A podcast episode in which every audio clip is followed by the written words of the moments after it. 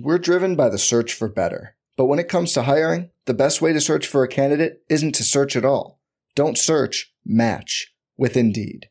Indeed is your matching and hiring platform with over 350 million global monthly visitors, according to Indeed data, and a matching engine that helps you find quality candidates fast.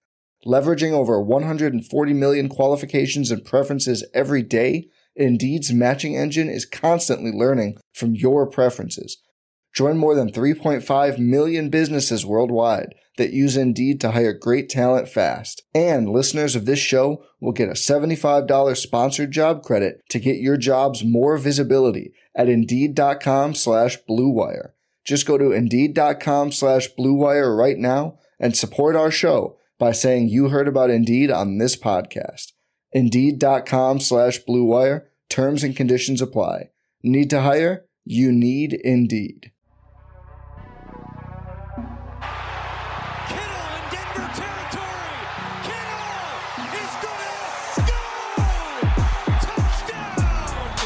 Got him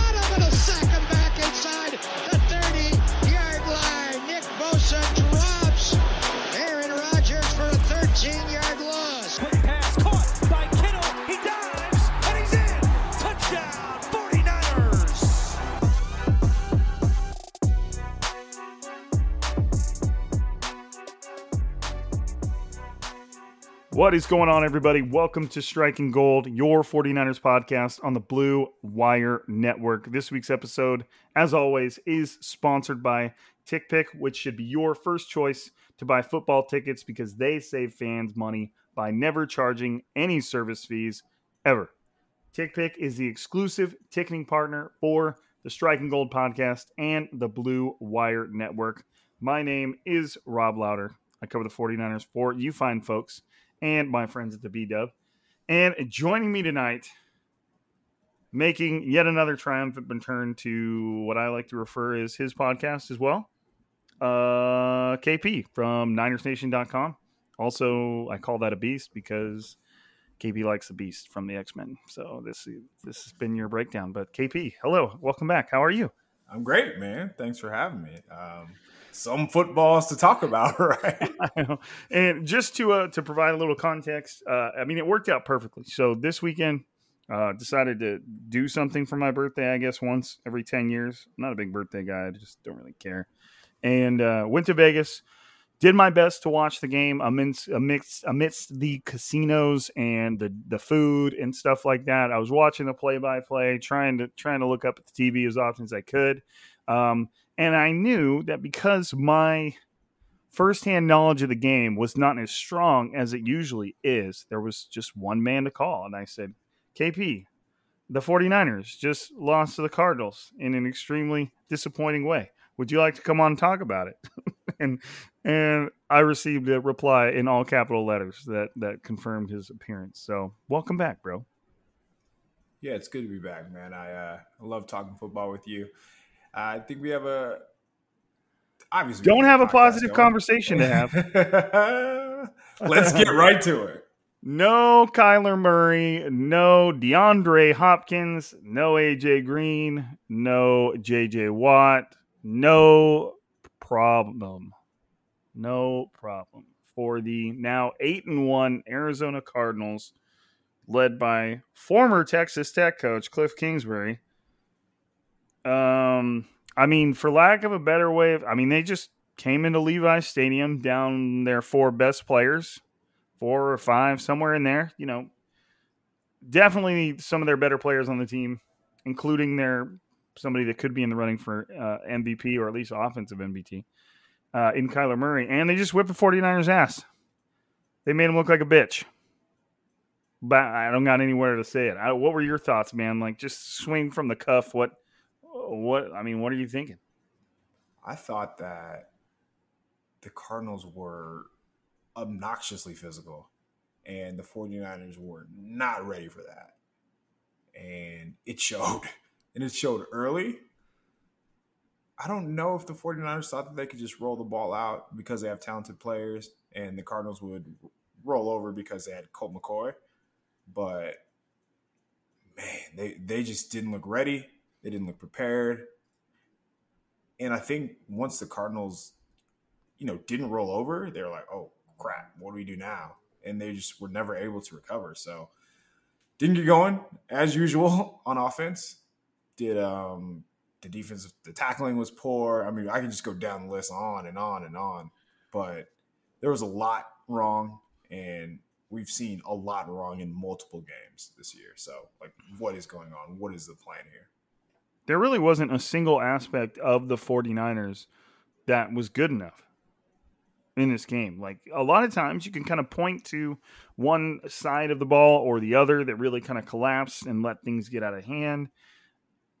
But I can't do that here. Like, everybody was just so bad. And I know that you know, technically per the gospel at Pro Football Focus, Jimmy Garoppolo's been really good over the past couple weeks, which he's been decent. I would I wouldn't go as you know, I guess you could say he hasn't been one of the higher pro. You know, if there's a list of problems on the 49ers, Jimmy Garoppolo might not be that high on the list, uh, at least over the last couple weeks. But at the same time, like it's just it's still not great and it's still not enough to get this team to where it needs to be they're still getting their ass kicked by a team with a backup quarterback and backup wide receivers and you know without their stud defensive line it's just it is crazy to talk about at this point and it's it sucks because nobody wants to get on a podcast and just complain about the 49ers for right. 40 minutes but they, I mean, there are no positives to take from this team right now. I mean, Jimmy Garoppolo is playing okay. Brandon Aiyuk kind of coming back, and then that's the end of the list. It, it it's just pretty mind blowing right now. I spent all day like just trying to think like what is the problem, and I don't know what it is, and I don't even think Kyle Shanahan knows what it is, and he's the guy at the top. Well, you can see during these post game pressers that he doesn't have an answer. He doesn't know what to say and it always comes back to uh, well, he said, I'm surprised. And we had a great week of practice, or we should have executed better. Um, no, it can't be the same thing over and over and over, man.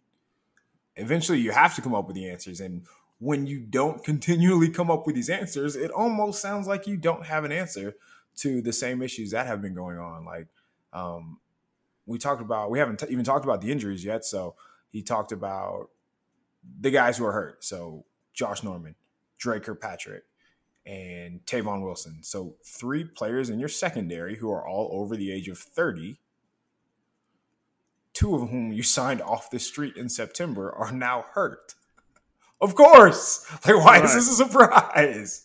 Um, if only you had drafted two rookie cornerbacks who could help you instead. Well, they did draft some, but not sure about the can help you instead part. Yeah, that's fair. Um, but you have to be willing to go through the bumps that rookies are inevitably going to have. Like that's that was always going to be a thing. I don't know if he has. Well, I don't know how he feels about you know the, the players on the team, but it's pretty evident that he has a plan. He's going to stick to it no matter what happens around him, no matter how much changes around him. And I think that's probably the biggest issue with Kyle Shanahan right now is that he's not willing to pivot off of his initial stance on whatever there is as a player, um, whatever situation that that he once thought. Yeah, I mean, it it seems funny to say that things aren't going the way he planned. You know, like it, it that that is that much is obvious. No, of course, Kyle Shanahan didn't plan to be you know three and five. Nobody really planned on this. I before the season thought this round this roster had just as much talent as the year they went to the Super Bowl. I didn't have any reason to expect that things weren't going to go, you know, at least to some extent in the 49ers' favor. It just, whether it's more injuries or just a complete lack of control from Kyle Shanahan, maybe that's my best way of putting it, is it just seems like he is not in control of anything the way the 49ers are playing on offense, which is his wheelhouse, he's not in control. The way the 49ers are playing on defense, although, you know, they have a defensive coordinator in DeMeco Ryans, but that still falls underneath Kyle Shanahan's purview, and he is not in control. And, you know, when you're teaching your 30 year old corners how to stay on top and not commit pass interference, you are purely reacting on a weekly basis to the things you did wrong. And it, there's there's no proactive it, it doesn't seem. Now obviously the, these coaches put in an insane amount of hours to prepare for an opponent, but it just seems like they they're they're not they're they're not doing it the right way. They don't know what they're doing, or, or they're going about it the wrong way. Because I, even with all of the injuries, this is still a pretty talented football team. They're still pretty good with good football players that you can that the 49ers should still be able to win with, or at the very least play a respectable game of football. And I'm not even sure we're getting that. It's just this. It just looks so unprepared. And how did we get here? Right. No, they, they definitely look unprepared.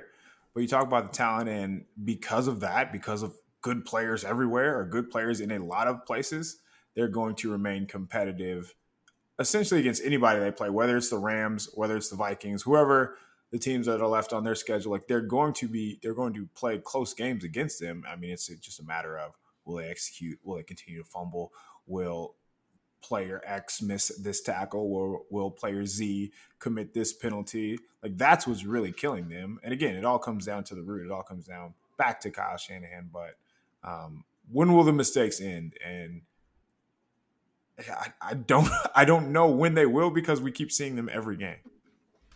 Right. Every I think every week we kind of especially after their win over the Bears, we kind of and I don't understand why a win over the Bears would prompt anyone to think this, but it, it's like we're waiting for the 49ers to turn the corner we think is there because of the shape the roster is in and, and our expectations and you know, we we figured that this team with a healthy quarterback would be at least somewhat of a reflection of what they were during their Super Bowl run, and that couldn't be further from the case. Like this team would get absolutely stomped by the 49ers in 2019. And I don't know why. I don't there is some, you know, Robert Saleh moved on. Got it. Uh Mike LaFleur, Matt LaFleur. Matt LaFleur, right? Is that the which one's the coach on the Packers? Uh Matt. Matt, okay, Mike LaFleur moved on, and and I know he had a big role in the offense, but everybody always kind of knew slash assumed that the offense was Kyle Shanahan, which it probably was.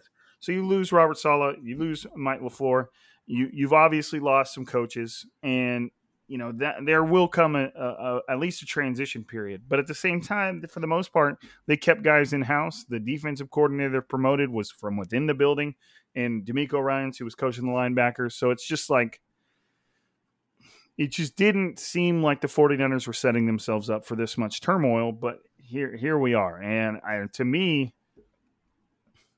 man, I don't even want to get let's first of all, we haven't even I haven't even recorded uh, you know, we haven't even talked about the game. So let's get into the game and maybe Real we'll quick, get before Yeah, that, go, go, go. I want to ask you a question.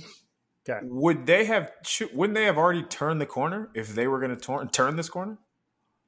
Yeah, against the The bad teams. Colts? Yeah, yeah, right. the teams that are not good. against against the, the the good team with a backup quarterback. Yeah, yeah, you would you would have thought so, un, unquestionably so. Um, you know, and that's I, I remember titling the podcast before the Colts that the, the 49ers need to get right against the Colts, and and they got stomped by the Colts. And the four essentially what it comes down to is the 49ers have done nothing to convince us that they're a good team. And the uh like the what's the the extenuating circumstances, the the the elements outside of Kyle Shanahan's control no longer apply. Eh, you know eh, that that's not where we are anymore. Sure, there's injuries, but a lot of these injuries kind of have a hint of well, you were setting yourself up for that one. You know, especially at corner. If you just go back and look at the games they've played so far, they throttled the Lions until they didn't and they almost lost, or at the very least, the Lions almost tied it up. They barely beat the Eagles, which is the best team they've beaten out of the two. You know, they they uh, probably their best game of the year was making it real against the Packers, who we know are a good football team. The 49ers could have very easily won that game, uh, but they didn't. So move on, and You've got the Seahawks, who weren't great at the time. They lost to them. You got the Cardinals under Trey Lance. At least they made that one competitive. They got stomped by the Colts. They barely beat the Bears. You know, at that at least that one had a little bit of an exclamation point on it at one point. And then they got throttled by the Cardinals with a backup quarterback. So the team has done nothing to say, "Hey, we're good." We've just gotten unlucky. They're just not good, and it's it's surprising me just as much as it seems to be surprising anybody else. But the biggest kind of I don't know overarching point is I don't know the answer, and I don't think Kyle does either. Yeah, So what- did. yeah, that's go ahead. What do you do from there? Something has to change, right? Someone has to be held accountable. And I'm not saying like fire everybody or pull the plug on this season, do whatever, but some whatever you're doing is not working. So you have to find a way to make it work. And usually that is by benching this player, starting this player. Like it doesn't it doesn't have to be you don't have to look at it as a negative side where I'm all right, I'm gonna bench this guy. Why not insert somebody who would give you energy? And that was supposed to be Talanoa Hufanga. Um, as we talked about a little bit before the podcast started, he did not do that uh, anyway on Sunday, but I don't have those answers. Um, I'm not paid enough to have those answers. He is, though, and that's another issue. Right, right, right. Well, all right. Well, we're already 15 minutes into the pod. Let me quickly get a let's quick quickly get a quick word in from our quickly quick quick quick quick um, word in from our sponsor, and that way we can be unleashed, so to speak. We'll talk about the game and maybe kind of talk about the way forward as if we know what the way forward is. But um, in the meantime, um, at this point, I guess you could say, unfortunately, 49ers football is finally back. There's no need to exhaust yourself all over the internet to find the 49ers tickets that I know you're craving right now because TickPick, that's T I C K P I C K, is the original no fee ticket site, and the only one you'll ever need as your go to for all NFL tickets. TickPick got rid of all those awful service fees that the other ticket sites charge, which lets them guarantee the best prices on all of their NFL tickets. If you don't believe it, if you can find a better price on the same seats on another ticket site, TickPick will give you 110% of the difference in the purchase price. The 49ers are coming up to another, despite you know dropping the ball against the Cardinals, they still have a very important uh, divisional game coming up again on Monday night against the Los Angeles slightly vulnerable Rams. We'll see. So if you want to be a part of that and maybe the 49ers first win at Levi Stadium since October of last year, then get over to tickpick.com slash gold today. Save 10 bucks on your first order of 49ers tickets. So again, that's tickpick.com slash gold today to save $10 on your first order. Get over there, check it out. Go watch the 49ers beat the Rams. We're driven by the search for better. But when it comes to hiring, the best way to search for a candidate isn't to search at all. Don't search, match with Indeed. Indeed is your matching and hiring platform with over 350 million global monthly visitors, according to Indeed data, and a matching engine that helps you find quality candidates fast. Leveraging over 140 million qualifications and preferences every day, Indeed's matching engine is constantly learning from your preferences. Join more than 3.5 million businesses worldwide that use Indeed to hire great talent fast. And listeners of this show will get a $75 sponsored job credit to get your jobs more visibility at Indeed.com slash BlueWire. Just go to Indeed.com slash BlueWire right now and support our show by saying you heard about Indeed on this podcast. Indeed.com slash BlueWire. Terms and conditions apply. Need to hire? You need Indeed. It's only a kick, a jump, a block. It's only a serve. It's only a tackle, a run. It's only for the fans. After all, it's only pressure. You got this. Adidas. Uh, anyways, so I did my absolute best to keep that positive. You know, I don't know how many of you are out there uh, looking for 49ers tickets, but tickpick.com is the place to go if you are. Um, so, dude, all right, the game, the game. Let's start. Let's split this up into two things because you and I know we could both just talk about the state of this team for like a week, but let's let's at least give the people our, our reaction to the game. I guess we can kind of break down the offense kind of piece by piece, and then we'll uh, we'll do the same thing for the defense, and then kind of just talk about I don't know what the hell might happen going forward, but all right, offense, man. Let's start with with obviously the person that everybody usually wants to talk about. What do you think of the old uh, of the old Jimmy? So I had a chance to watch the offense back today, and I was concentrating on the passing game just because I saw one of the Cardinals fans say Chandler Jones was owning Trent Williams, which couldn't be further from the truth. uh, I actually thought the offensive line played pretty well. Of course, you're going to remember the times where Jimmy was sacked. In my opinion, those sacks were on him. There were receivers open.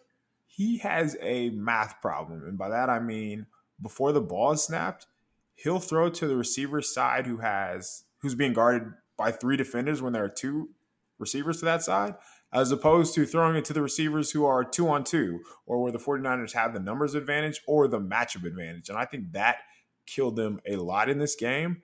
I also think he left a lot of yards on the field. Uh, there was a couple to Brandon Aiyuk. There was one crossing route to Mohamed Sanu where he's scrambling. He's you're running around, and on the TV copy, you're thinking, "Oh man, nobody's open." But nope, that is not true. And uh, there was one play that I remember where they're they're running like a switch concept, a high low concept, where one receiver, the outside receiver, runs five yards and in, the inside receiver runs ten yards and in. So we know that he has this check down mentality. Number two is coming open. And instead of throwing it to that deeper route, he's throwing it underneath. They get into third down, can't convert third down, have to punt. Throw to the deep guy, which we have seen the rookie quarterback do in his one start, and you move the chains. I did not think he played well compared to what I thought initially.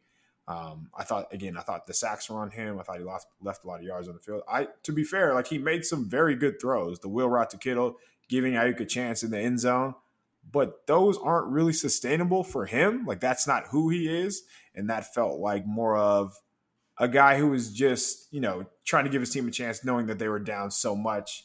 And even the interception at the end of the game, like I don't really care about that just because the game was over. But I thought too often during the game when they still had a chance, there were some plays left on the field, whether it was just you know not knowing where to go pre-snap or playing with anticipation that you know, I when and people I saw people talk about, you know, hey, yes, the highest graded PFF quarterback in the last two weeks. well, one of those came against the Bears, and this just wasn't a good game. And when I say that, I'm I'm holding him to a standard where I expect like top 12 quarterback play from any NFL quarterback. And I feel like that's fair. That's not reaching. I'm not saying that he has to be um, peak Patrick Mahomes, but I'm not expecting him to be this check down Charlie guy that that continues to lead plays on the field. And I think what's what's most frustrating is when the first read isn't there, he goes to this guy who's just patting the ball, drops his eyes, and just kind of panics when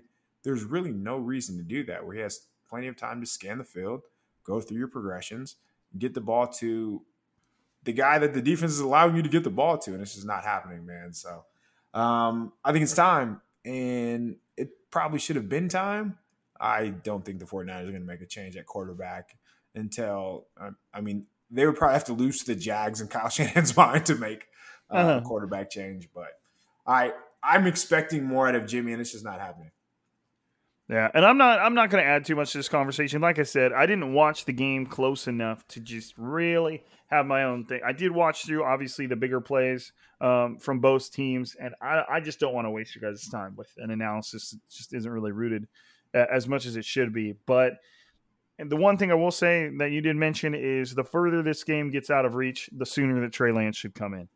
Uh, if Kyle Shanahan is is as stubborn as we think he is, then maybe that won't happen. But at the same time, you have to look beyond this season. The 49ers are not a playoff team. They are not. Unless things just dramatically change and some light bulb goes off in Santa Clara and this team gets it together, they're not a playoff team. So you need to get your third overall pick that you surrendered three first round picks for onto the field.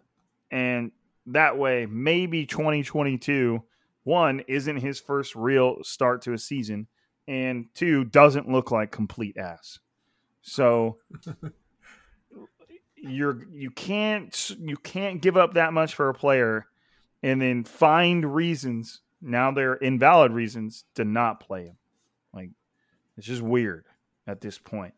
The Bears kind of got the hint. And although Justin Fields is taking it in the chin, he's learning some valuable lessons and it's going to make him better next year. No doubt. No doubt. Which rookie And- quarterback hasn't taken it in the chin? right. And not just this year, any year ever. There, there Mac are Jones is out here putting it on premier pass rushers to some dirty plays. Mac Jones is out here putting guys in ankle locks. right, dude. He's taking them down, man. But to just think about any year ever, like these quarterbacks are going to make mistakes. It is on you to put a team around him that is good enough to overcome those mistakes, and it is on you as a coach to coach him out of those mistakes or coach him through those mistakes. Like I don't, Well, even the good quarterbacks that have been here for a while still make hella mistakes. yeah. So, like, eh, don't be afraid of that shit. it's it should be more about what are they bringing, what are they adding to your offense, not so much as um, just worried about what they aren't going to do. So that's what that's what kills me, man. Is just the the thought process with not just Ju- not Ju- uh, Justin Fields, uh, Trey Lance, um, but the entire rookie class, man. It's what what is the direction? Yeah, yeah, and that can lead us to a whole nother conversation. Let's let's keep rolling because I don't know the answer to that, man. And, and you all you have to do is look at their rookie class and say like, what were we thinking here? Why aren't any of these guys playing? So, we'll, and that maybe that's maybe that's a good episode for later this week. Uh, if you're free, we'll see. Uh, and if you're allowed to have fun outside of, never mind. Um, hey, Hey, all right. So let's jump over to running backs, which there this will be a short conversation. The there wasn't a whole lot there. What I mean, what more did you see than I saw? Because they just didn't really give themselves the opportunity for anything to really flourish on the ground, both by execution, what the Cardinals were throwing at them, and by the way the game played out. So I, I don't know if there's any more to it than that. What did you see, man? Trey Sermon, DNP, dead. Um, he's he's never gonna play. Apparently, uh, they had Jeff Wilson active after practicing Wednesday, Thursday, what? Friday. Okay, what the hell is that? Wednesday, Thursday, Friday for the first time since he was injured before training camp started in July over the running back who you traded up for. And today, Shanahan said they didn't trade up for Trey Sermon to be a starter. What? I don't know. What? Okay. I don't know. But about I did hear I did hear that and I was like, huh? Like, I don't care if Raheem Mostert is healthy right now. You would still be getting Trey Sermon some snaps. Right. Like that's just the logical thing to do, right? When you make that type of investment in a running back. If you trade up for a player, period, at any point, that means you're interested in his services right away. That's what I, in my mind, that's what a trade means. But as for the game, yeah, 11 rushing attempts. Kyle Shanahan talked about what the Cardinals were trying to do. And he said that they were putting six guys at the line of scrimmage, which is true. And part of the reason, and that's part of the reason why they weren't running the ball. So on those rushing attempts, I remember one specifically where like there was plenty of there was a giant rushing lane for Elijah Mitchell to run through, and I think he had a couple of those. I imagine the game script and you know just them being down didn't allow or in his mind they, he didn't think that they could run the ball. But in the second quarter, 17-7 or 17 nothing as you're driving in the 2-minute drill, you're running the ball. So you can continue to do that as the game is going on. Even 31-7 at any point in the game, by the way that your offense is set up, you can just use a running play to get positive yards. That way it's not third and 12. That's not that way it's not, you know, third and forever. You make it third and manageable. And yes, the clock is going to run, but in my mind, you are using hurry up, which he said that they used because they wanted to keep the Cardinals in those six man fronts. Uh, there's plenty of ways to get Mitchell the ball, but they used on one where he ran like a little swing right up the sideline. Why not do that more if you know if you're if you're not going to run the ball, but you have to find ways to get his the ball in his hands, and I don't think Shannon did a good job of that. No, and to me, it goes even deeper than that when it comes to the 49ers philosophically. Like, they are not a team that just slings it through the air. And Their their offense is like predicated on running the ball. You know, Shanahan at his best is just play actioning the shit out of the linebackers and and getting these wide open crossers. You know, in between you know safeties and it just seems so disjointed from what we know he does. And, and, and like, dude, I don't care if you're gaining two yards a carry. Keep running the ball. One, defenses hate it. Like it's exhausting to just continually defend the run. And at least that will give the rest of your offense somewhat of some credibility. You know, like if you're not going to run the ball, if you're going to run the ball eight times with your lead running back, then no one's going to give a shit about anything but making sure that you can't run the ball. And they're not that worried about Jimmy Garoppolo anyway. So it's just, it's just weird. It, it, seems like he's Shanahan's just doing a very good job of getting away from himself and what made the 49ers offense great. But I don't want to ramble on too much about that. A little more interesting receivers. What'd you see from the receivers? I mean, you said you got a chance to watch the offense back, so at least you, you had a chance to watch those guys again. What'd you? Uh, and we'll we'll we'll lump George Kittle into this. Um, Sure. You know, pass catchers. We'll say that. So Kittle Kittle played well. Aiyuk played well. Deebo played well. There are still plays here and there where I think that they all could do a better job of creating separation. Like um, there's one route near the red zone where Kittle just stumbles and he's on the ground. And that could just be of just him not being in the, you know, not playing for a few games. But in the grand scheme of things, I thought they were really good. I think Brandon Aiyuk looks like Brandon Aiyuk again, which is great to see. Like that is very encouraging. I imagine for the coaching staff too. Well, Actually- just to cut you ahead. off real quick, because you and I have never gotten to talk about this. It seemed over the past couple weeks that it became fairly like a consensus among both the coaches and the players that Brandon Aiyuk was fucking up. And 100%. And he owned it too. Right, and he did. And he seemed a little. I talked about this. He seemed a little hesitant. He seemed a little stubborn, but it's almost like he had to fight himself briefly in that press conference to just say, "Yeah, you know, like uh, we had some conversations, we had words." And, and what was I thought was interesting about the whole thing was even the players were like, you know, yeah, he could go harder, and all you know that was all like right at all at the same time of of him seemingly turning the corner. I just thought that was interesting that you know at, at least from a locker room that might be struggling with veteran leadership, you saw some players uh, holding each other accountable, and then Brandon Aiyuk owning up to it and just making some change. Hopefully, He made some incredibly tough catches on Sunday. Some catches that, you know, how we were hyping him up before the season, like he was going to be this god. And the type of performances against the Cardinals. guilty number why. one. Like you know, like I was, dude. He oh, was. oh, my, when I say we, I mean yeah, for sure me. Like I'm completely owning that. That I thought he he, was, gonna my bold the- prediction. he I thought he was going to have the type of season that Deebo is having right now. Like I thought Yeah, he was for going sure. to be that special. For sure. But you see why. Because he's jumping in the end zone over two guys and making a catch. He's holding on to the ball after being hit around like a pinball and still making these tough catches, man. It's he's an impressive player. That fumble, ugh, that just sums up how the game was going to go, how the season has gone. Um, he gets up, he's covering the ball up with two hands, and it still comes out, man. Like what what do you want him to do there? Like as a coach, when you come off, what do you say? Next time, cover the ball with two hands. Coach, I did. Well, uh, well, like there's nothing that you can do in that situation. So um, it's just again like bad luck.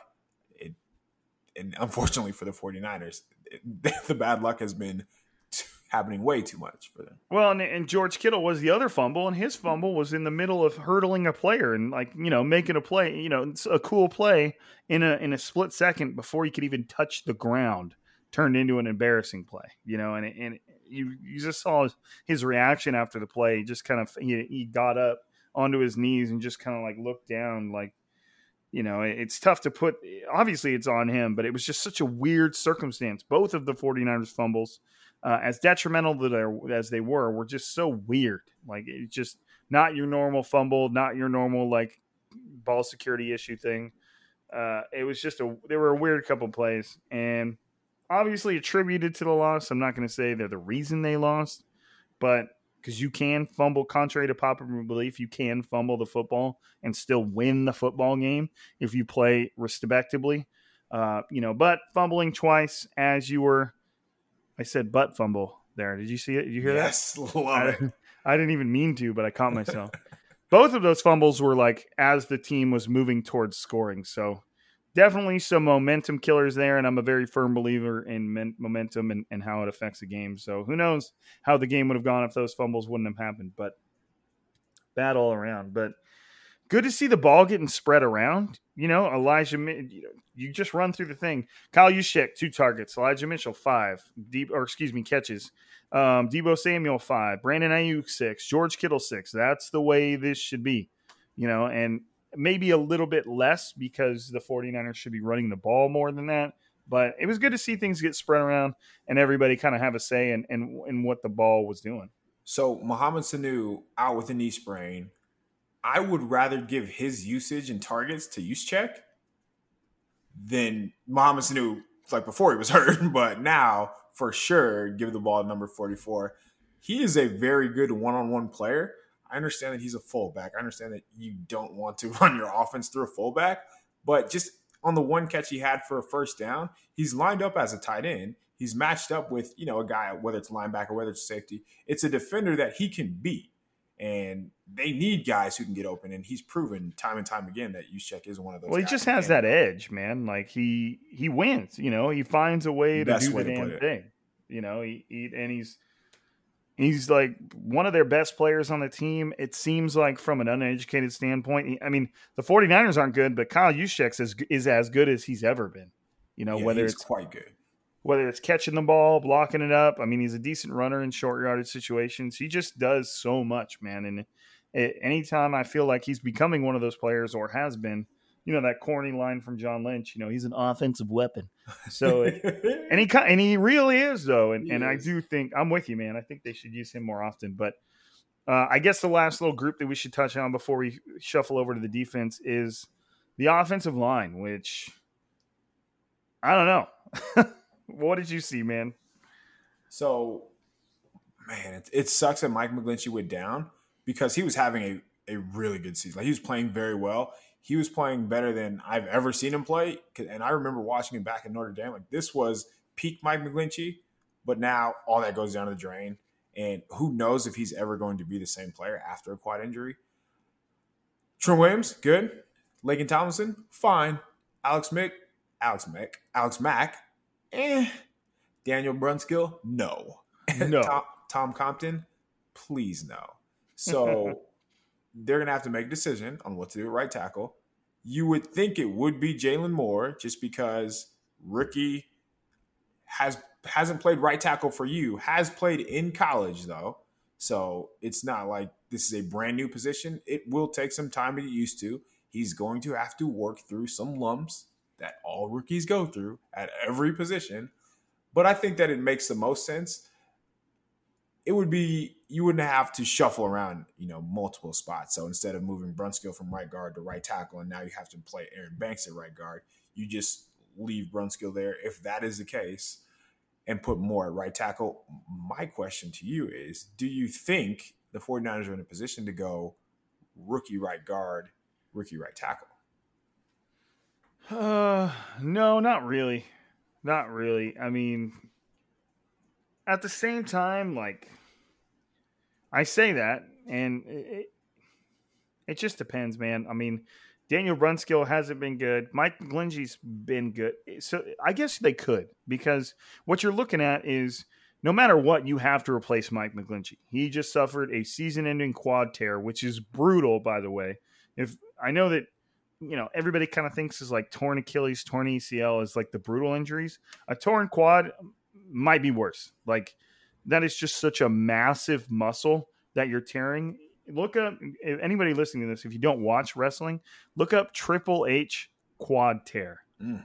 Um, there is a literally a video where you can see where he tears his quad, and you can see his quad muscle roll up his leg because it snaps, and then all that tension just rant, and it's brutal, man. And it took him a long time to come back. From. So that is no like small injury. That's a big time injury.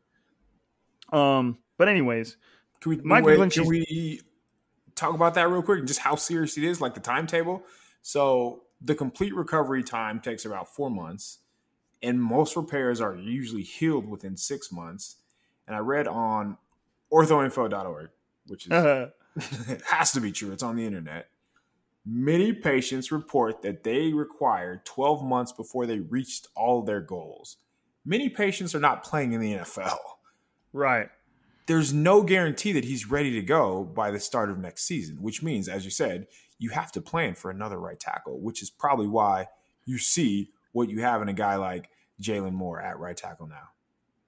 Right. And I mean, do you uh, do you uh, do you think that what do you think the deal is with Aaron Banks? Like, do you think he's ready to play? And like, is there something else there? He's obviously the candidate to come in at right guard, or should be. If if he's not better than what you've been getting from Daniel Brunskill, which I'm assuming the team obviously thinks he's not because Daniel Brunskill's in there. But not only is he not in for Daniel Brunskill, but he's not even active. He's not even the next man up behind him. So, That's as much as I'd want to, I, yeah, right. As much as I want to see him develop, and and I do think that that Moore should be the replacement for McGlinchey. Um, I don't have a problem with doing the two right tackle things. It's just like how bad is Aaron Banks right now, and why is the team? Obviously, there's you know with roster politics, the team would want Aaron Banks to at least be active and be a backup so that they can look like their draft pick is developing into something and has a place on this team. But they haven't even gone that far. He's been just straight up inactive. So I don't know what's going on there. I want to say, sure, put him in there along with Moore, but that's tough. I, I just don't even know what to expect from that guy because we haven't seen a whole lot going all the way back to the offseason.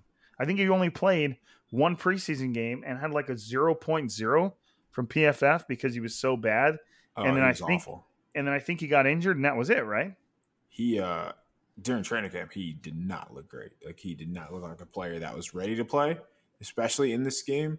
But again, look at his body type. Look at the, what they asked their linemen to do. Their linemen have to do a lot of running, a lot of lateral movement, and that just does not fit with the type of player Aaron Banks is. So Kyle Shanahan said today that I think he had a couple of good weeks here, his best two weeks lately, and he's starting to push him a little bit, him being Daniel Brunskill. But when that time is right for him and our team, we'll make that move. All right, pal. Um, uh, week, talking week 15? right. At what point do you think that move is going to happen? Because if it's not now, um, I don't know, like how many sacks have to happen? How many Olay blocks does Brunskill have to do? And it feels like we're we're focusing too much on one or two blocks from Brunskill, which we do have a tendency to do. But at the same time, dude, that's that's what that position is defined by. The same 100%. same same way with corners, bro. Like it's it's not might not be fair, but it is what it is. Like With threats to our nation waiting around every corner, adaptability is more important than ever. When conditions change without notice, quick strategic thinking is crucial. And with obstacles consistently impending, determination is essential in overcoming them. It's this willingness, decisiveness, and resilience that sets Marines apart. With our fighting spirit, we don't just fight battles, we win them. Marines are the constant our nation counts on to fight the unknown. And through adaptable problem solving, we do just that. Learn more at marines.com. This episode is brought to you by Hyperice, the leader in advanced warm up and recovery technology. They have tons of innovative products, like Venom heated wearables to help soothe sore back muscles, Normatec compression boots to speed up recovery and increase circulation, and Hypervolt massage guns to improve mobility. Loved by athletes like Naomi Osaka and Erling Haaland. Try them yourself. Get 10% off your order with the code MOVE at hyperice.com. that's the nature of the position is if you have those giant boo boos, you you just can't play the position, man. And Right. it's he's done Daniel Brunskill's proven that he just mistake, mistake, mistake. And it's one thing to give up like a pressure here and there, but when you can't get a hand on a backup defensive tackle and he's sacking the quarterback, like that is an issue. And Right. Like Trey Lance isn't there to run away from it. So again, this is a coaching issue. You know that's going to happen. Do something about it. Stop allowing it. Yeah, that's a whole other thing too, man, and and that I would like to see with the whole Trey Lance thing is it would really benefit the offensive line, those of them that you plan on being here next season, um, to play with Trey Lance and play with under a, that style of quarterback that's going to scramble and move around, and you know that requires a huge adjustment from the offensive line and the way they go about things. And the fact that they can't just expect the quarterback to always be in the pocket or near it. Um, so I would like to see them get some experience with Trey Lance, but what the hell do I know? Um, let's move on to the defense. Don't want this to go on too long. Um, oh, you didn't get a chance to go back and watch the defense, but at the same time, you did. Uh, you know, you watched the game. Period. You watched the game. I don't know what the hell to make of it. it I I watched a lot of plays. James Conner looked like you know Eddie George. Right. He looked phenomenal, and this is pretty. He has scored a lot of touchdowns, but if you've been watching the Cardinals, it's been mostly goal line usage um, for the most part. I'm not like discounting him, but he just looked like a straight up stud against the 49ers, and so did Eno, Eno Benjamin, their backup. Chase Edmonds, who was the primary back, got hurt right in the beginning of the game and came off. So essentially, the 49ers were facing two backup running backs, the backup quarterback, the backup wide receivers and still got their ass chewed. So I don't know, man. What was your just overall take on the defense? And maybe instead of just breaking it down position by position, we'll just kind of uh, get some highlights in there that we know didn't work out. But I, I, don't know, man. How do you get ran through by Colt, Colt McCoy? So just about the running game from the Cardinals, real quick. Shanahan said like they went back through. I was disappointed in the film. We have to play a lot better. Blah blah blah. What stood out to me was he said that going back through all the runs and stuff, which is his favorite word, and and there's three particular that I think we gave up 69 yards on three runs, and then he talked about like the missed tackles and getting in the wrong the wrong gap, which was true, very true. But in his mind, he said if you take away those three runs, I love he had that. 2.5 yards per carry on 35 carries. You can't do that. That's not how this works. If you take away the good plays, they play bad. right. You cannot do that, man, especially when those are explosive plays because how you offense in the NFL, you get explosive plays. Look at the 49ers. Look how they move the ball. They had those chunk plays. They just happen to fumble the ball, but you can't say, uh, yeah, if you take away the good plays, they didn't play well at all. Nope, nope, nope, nope. That's not what it, that's not how you do it. Um, a lot of people were calling for DeMeco Ryans' head.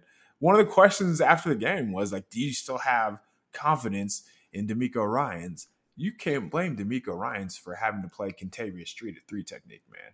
Like that's not a DeMeco Ryans issue. You cannot blame DeMeco Ryans for having Tavon Wilson, Talanoa Hufanga, Josh Norman, Dre Kirkpatrick. Those are the players who are on the field. I love Azeez Al-Shaair. I think he's played very well. That was not the case on Sunday. Um, he was getting ate up pretty good. And again, he was one of those guys who, you know, bounced in the wrong gap when they had a long touchdown or third and 18. He has a running back dead to rights, one on one. He he has made that tackle during the past month when he's played. He missed, and there was nobody to be found on that side of the field after that miss. So the mistakes, man, like again, third and 18. There's multiple long third downs. The penalties, of course, the Josh Norman, whatever that was, um, where he was arguing with seemingly everybody, even his teammates. uh, yeah, it was. It's just bad football, and it's one thing to be bad. It's another thing to be bad and not physical, and that's what the 49ers were. Like they were just getting pushed around. They didn't look like they were too interested in tackling. I don't know. I don't know because I've seen them play some high level football on that side of the ball this season and for multiple possessions in a row. But whatever was on the field Sunday was not the 49ers defense that I have come accustomed to seeing. Yeah, it's just tough to watch, dude. They just don't, they look physically overmatched in every way possible. And some of that has to do with injuries. You know, you're missing your your top two safeties, both of them pretty respectable at their positions. Uh, you know, you're missing your your pretty solid first round defensive tackle that was supposed to replace DeForest Buckner in a way. Don't have him, which makes you adjust. And now Armstead's playing inside, and you know, then you've got Kentavius Street coming out there playing way too many snaps. And it, it, obviously things aren't ideal, but we have seen Robert Saleh work his way through things that are less ideal than ideal too. And that being said, the thing that's annoying me that I keep seeing right now on social media is people acting like Robert Saleh didn't have bad years or, or bad games or Only whatever you want to call it. happened. Right. It, it- Robert Saleh had some bad years. I remember there's been plenty of people calling for the 49ers to move on from him. Um, but he got his legs under him, and his defense got his legs under him. And I don't even think it's fair to assume that DeMeco Ryans is running the same type of defense as and making the same calls as Robert Saleh. This this team has to gel under him too. You can't just necessarily expect them to just be outstanding right out of the gate, especially when you consider all the injuries. So I'm not just I'm just not as down on DeMeco Ryans as a lot of people are. It's just it's his first year as a defensive coordinator. He's risen up the ranks uh, pretty quick, uh, you know, as a former player, and he's doing his thing, and we'll, we'll see how it works out. I'm just not in any hurry to jump to conclusions there, especially when now head coach Robert Saleh had plenty of bad games, plenty of bad years, uh, at least two of them that I can remember, and things still managed to work their work its way out, you know, and that also requires talent. And the 49ers have a lot of good players does. on injured, injured, injured reserve right now. Dee Ford's still not out there. Jason Verrett, he ain't out there. Javon Kinlaw, he ain't out there. Jaquiski Tartt, uh, Jimmy Ward, uh, Dre Greenlaw, who was, you know, obviously a fat, at the very least, a factor. So there's a lot of injuries out there right now, and there it, that to me is not necessarily the excuse. It just is so weird to see a professional football team that doesn't tackle. Yes. Like- So how I, how do you even at these these guys have been playing most of these guys have been playing some form of football for like 8 or 9 years straight. Maybe, you know, 4 years of high school, 4 years of college, going on way before that, middle school, elementary school. Uh, and then, you know, you got all the independent league summer stuff like these guys have been playing football for a long time. How are you not tackling? one of my biggest issues are when people talk about, you know, so the 49ers are built around pass rush and that's how they win, right? So they they're not they're probably not going to blitz you. DeMeco Ryans will blitz you on passing downs on third down, but not on standard downs. Through 9 weeks, the 49ers have produced the third fewest quarterback hits. So when you're wondering why why are they struggling, they can't get after the quarterback. It's like Nick Bosa and everybody else. And even then, Bosa is like few and far between. Why? Because people they have like two, three guys blocking him on every play. Why wouldn't you and make somebody else beat you? The only two teams with fewer quarterback hits than the 49ers are the Falcons and the Lions. Uh, not where you want to be when we're talking about getting Those teams suck. Yes, they do. yes, they do. Um, they're predictable. Like that's the problem. And when you don't get pressure, those 30 year old cornerbacks, that old, slow secondary of yours is going to get exposed. And that's exactly what is happening. And it seemed like it did, like Colt McCoy wasn't exactly throwing the ball down the field, but I think the lack of team speed hurt them on Sunday too, just because I don't see these issues when Jimmy Ward is on the field. I think they really, really missed him. Um, Ward covers up so much of what they do on defense. He's able to play Still slide. underrated. Yeah, like he does so many different things for this team, and just the difference. We talked a little bit about it before the, the game, uh, before the game, before the podcast. How Hufanga was just a little slow to pull the trigger. He was a little hesitant to come downhill, and when you don't do that, like when you're not aggressive and guys are fitting into the wrong gaps, everybody everything's out of whack, and that's how those big plays happen. But um, it's a little bit of everything. And again, I- I just have a really hard time of blaming what is going wrong on the defense side of the ball when multiple starters are missing. Like they they were really good at stopping the run. Why? Because Javon Kinlaw was in the game. like you have a Right. very large human and you cannot move him. You can't move DJ Jones, Fred Warner, Azeez Al-Shaair are able to run free cleanly behind those guys and clean up running backs without having to worry about an offensive line on top of them. With Kentavius Street in the game, that is not happening. With Kevin Givens in the game, like those things are not happening, man. And it, it's pretty simple to me, like why the 49ers defense is struggling. And it's because their starters aren't playing. you what a surprise, man. That's that's shocking. But sometimes the answer is that simple, dude. And it's you know, another thing too, it's just I don't know. It's it just is so weird to watch them run around the field. They don't look they don't look in it, and it's hard to blame them. The team's not doing well. It's hard to stay locked in when you know you're just getting your ass kicked on a weekly basis. You haven't won at Levi's Stadium since October. It's embarrassing. You're out there on a field with seventy thousand fans, maybe not quite seventy thousand, watching you, and you you just can't get it together as a group. And it's tough to stay up in an environment like that.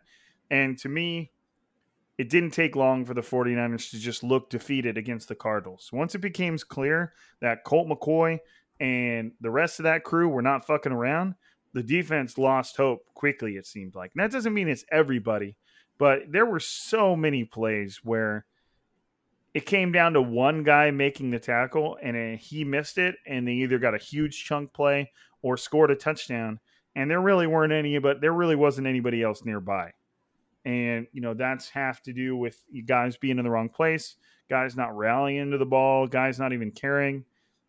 I did see it, and you know, typically this isn't him. I saw one play where they ran to Nick Bosa's side, they got around him, and he was like two yards behind the running back, and he just stopped running. And we've seen plenty of plays where a defensive end like Nick Bosa continues to chase like that. The running back has to stop and cut, and then that defensive end uh, you know, smashes him or hits him in a way where the ball comes out. And I, I just saw that quick play and was like, man, like, is that a summary of the way this defensive defense yeah. feels right now? Like, are they just defeated? Uh, and they know they kind of expect to get their ass kicked on a weekly basis, or was it just because the Cardinals came out so quick? I don't know, man, but it just did not look like a defense or a team for that matter that was just all there. So you remember the play where Nick Bosa poked the ball out and forced a fumble? Yeah, and then everybody like stood and watched it. the ball hit Warner in the face mask as he's on the ground with two hands on the ball, and it squirts free. The defense doesn't recover. The Cardinals kick a field goal. Seemed like everybody like watched that happen too. They're like, "Dude, the ball," and then that was it that is how the 49ers season has gone. Like, if it can go wrong, it will go wrong. In that scenario, just you you don't see that happen where a player has two hands on the ball and they can't recover it, man. Um, again, that would be that's tough to blame DeMeco Ryans for when like their turnover luck has been really bad this year. But when you create a fumble like that in a red zone scenario, somebody has to get it, and they didn't. Yeah, and and you know with the mistakes, with the penalties, the missed tackles, you know, uh, Azeez Al-Shaair had a bad one where he didn't really miss a tackle, but he just completely shot the wrong gap. Um, Dre Kirkpatrick got absolutely highlight reeled by the third string running back for a touchdown. Uh, Josh Norman's arguing with the head coach. Manuel Moseley's whiffing on a touchdown. Uh, you know, there were so many third down plays where they would hit the player they needed to stop. They would hit the ball carrier, and they would find a way free to convert. And and that's the type of stuff that one breaks the defense's back and loses you the football game. So it was just one of those weird things, man, where you're like watching all these big ass professional athletes that I know the 49ers don't have their starters in there, but tackling is not a new concept. And these guys just seem like they're not there. Eh, they're not there. And they don't like and I, I don't ever want to question wh- how these guys feel, but they just don't seem like what's the best word I'm looking for here? Like they're not playing like assholes. They're not. You know, they're not. They don't have that edge. They don't have that that chip. They're not like just messing people up and smacking them in the backfield and or or at the very least punishing them for crossing the line of scrimmage. Like it just kind of seems like they're just trying to survive now. And if you're trying to survive against a backup quarterback and backup running backs and backup receivers, I know the Cardinals are a good team, but that's still what they face. And if you're trying to survive against that, then you are in for a long ride this season. Yeah, they're lethargic, man. They're just kind of going through the motions. It seems like instead of feeding off the crowd and the energy, they are just um, almost just getting annoyed, just getting frustrated, and and they're not taking out on the opponent.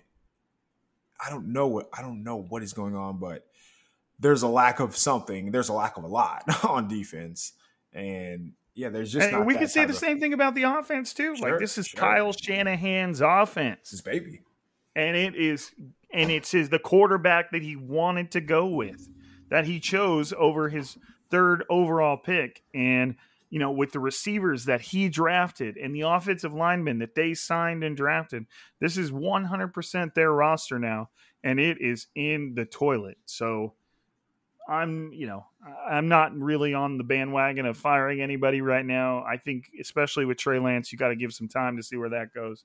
But at the same time, like, I think it's fair to wonder, like, yeah, they have Trey Lance now, and I think his talent and, and what he's capable of doing is undeniable. Does the thought of uh, start creeping in for Jed York that maybe he doesn't want to leave Trey Lance in the hands of Kyle Shanahan? You know, like I think we're a little too we're we're far from that, but it wouldn't surprise me if he laid down at night and thought about something like that. Wouldn't you want to find out? I would 100%, especially right. if, if Kyle Shanahan thought Trey Lance was his guy. But then you're like, you know, like, can is Kyle, how consistently is Kyle Shanahan developing players? You know, what's, eh, who knows? But I don't want to get too far into that. That's, that's just too far right now. But Anything else, man? You think we need to touch on before we roll out of here? Obviously, uh, you know, not the most positive podcast, but we're not going to spin it just for the sake of spinning it.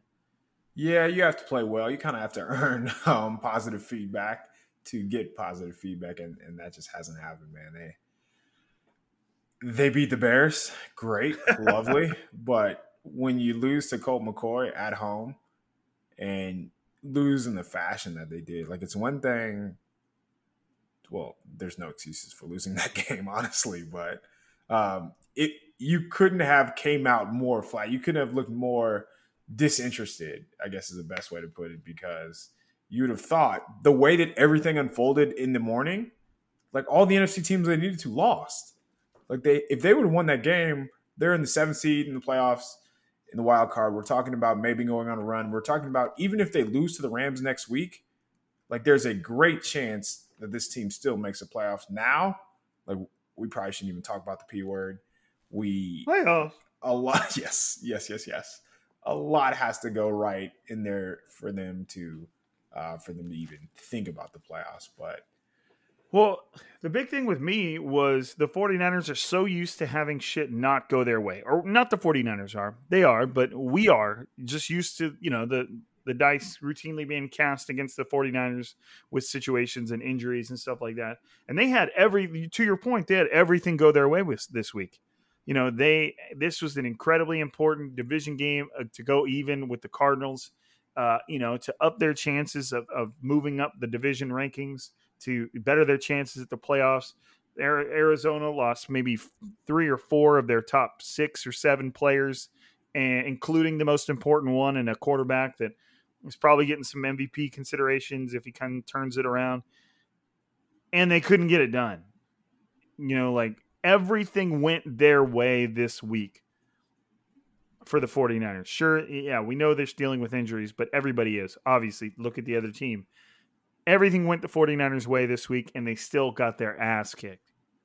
That is a sobering fact to me it has to be right just because if that doesn't get you alive like if a possible playoff berth doesn't get you up to play a football game what will and i saw some i forgot who it was maybe it was mike silver talk about how it's tough to get up when your quarterback is a sitting duck knowing he's not going to be there the next the next year but still the way that this team the way that any coach thinks is you're thinking in the now you want to make the playoffs. You want to win today. You want to build stack games. Like Fred Warner talked about it against after the game against the Bears, where it's like one game at a time.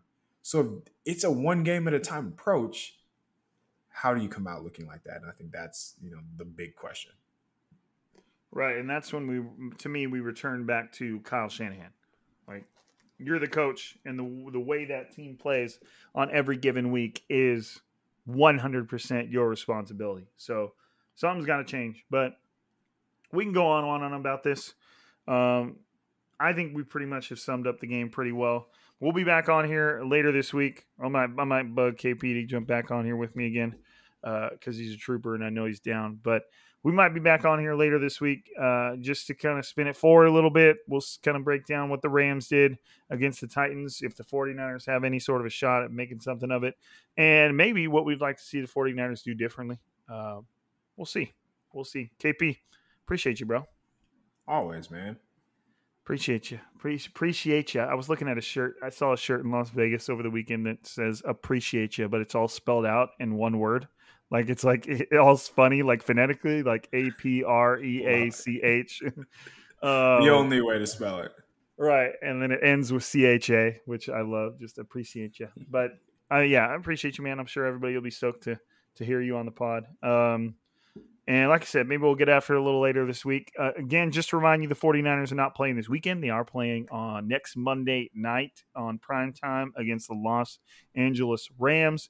So um, I'll probably come back at you guys again on Thursday. Uh, we'll rec- I'll record Thursday, and then the pod will be to you guys on Friday, and uh, you'll have that to listen to you before the game on Monday. But I appreciate y'all. Thank you for listening to Striking Gold. Thank you for tuning in on a weekly basis. Make sure you guys are out there downloading, rating, subscribing, and, and commenting, and all that good stuff. Um, but hey, you already know what it is. That's KP. I'm Rob. This is Striking Gold, and for another episode, we're signing out.